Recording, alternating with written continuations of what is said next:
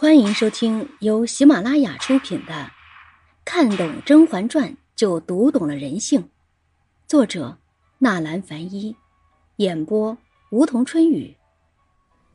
第十七章：眉庄失宠后，为什么宁愿一恋温实初，也不愿再求宠？眉庄和甄嬛一样，都曾经和皇帝生了嫌隙。甄嬛第一次和皇帝生嫌隙，是因为在华妃宫中下跪，小产后皇帝没有严惩华妃，甄嬛对她心寒，一段时间内对她不理不睬。后来甄嬛自己想开了，在倚梅园中藏蝶于袖，重新吸引皇帝关注，两人重修于好。眉庄因为假孕事件和皇帝生了嫌隙。后来，甄嬛替他洗脱罪责、证明清白之后，眉庄虽然恢复位分，却再也不能和皇帝回到过去。皇帝过去看他，有愧于心，眼睛都不敢看他，想牵他的手，被眉庄一脸嫌弃的甩开了。皇帝闹了个大白脸，非常尴尬，只好借口他病没好全，先把他的绿头牌挂起来。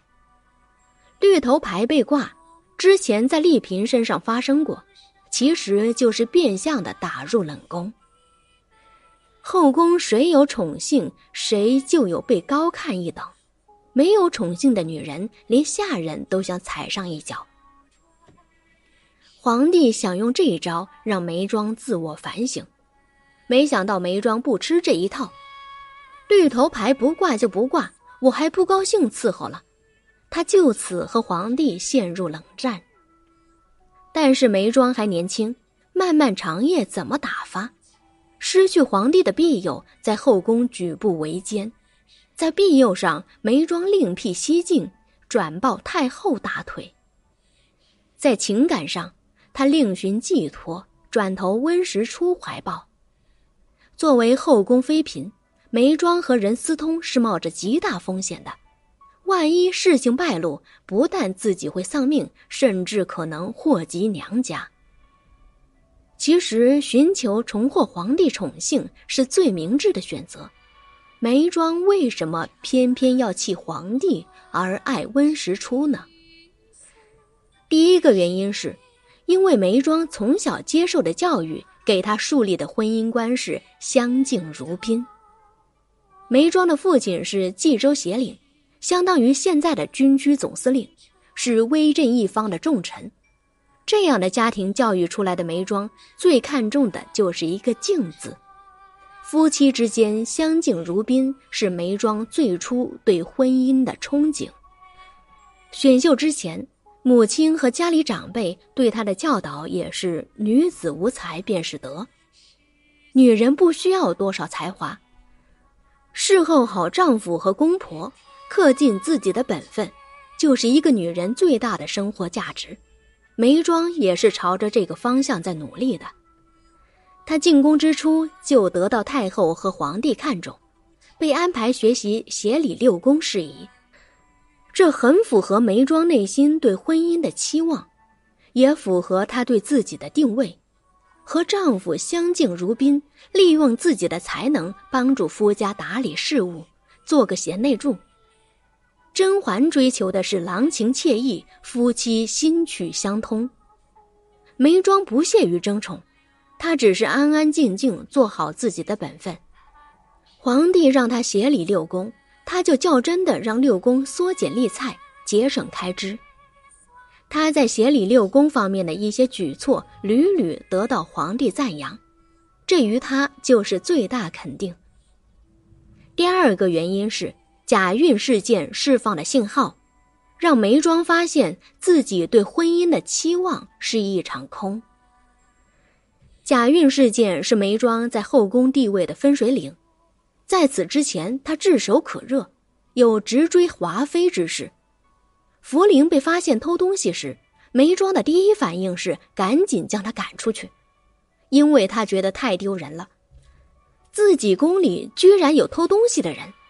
所以，不管三七二十一，就要将他赶出去。如果换作是其他人，必定是先将福临仔细审问。但梅庄的反应又慌又急，显得有点做贼心虚，这让本来就多疑的皇帝更加深对他的怀疑。在爱面子这一点上面，梅庄和皇帝简直如出一辙。梅庄因为太顾及面子，所以未查先慌；皇帝因为太爱面子，所以未查先罚。这一下严重的伤害了梅庄的信任。梅庄骨子里对婚姻的追求是相敬如宾，敬是建立在知和信基础上面的。他觉得皇帝应该会认真追查这件事，不会让他蒙受冤屈。但是皇帝只是简单的听福临讲几句话，便给他定罪，这么草率的决定让梅庄看透了皇帝的凉薄和无情，也看透了皇帝对他根本没有信任可言。皇帝对他不过是高兴时招一招手，不高兴了挥一挥手，像挥一朵云彩一样轻描淡写。至此，梅庄对和皇帝之间相敬如宾的幻想完全破灭。第三个原因是，梅庄觉得爱上温实初是人生第一次为自己而活。梅庄此前的人生完全是被动的。遵从家里的意思参加选秀，遵从家里的意思对皇帝这个糟老头子敬爱有加，遵从皇帝的意思学习协理六宫，她就是一个乖乖女。之前所做的一切事情，出发点都是为了让长辈高兴，同时让自己面上有光，从来没有问过自己真正想要的是什么。在他对婚姻幻想破灭。冷落皇帝的那段时间里，梅庄情感上完全空白，毫无寄托。人一旦冷静下来，就有了更多时间跟自己的内心对话。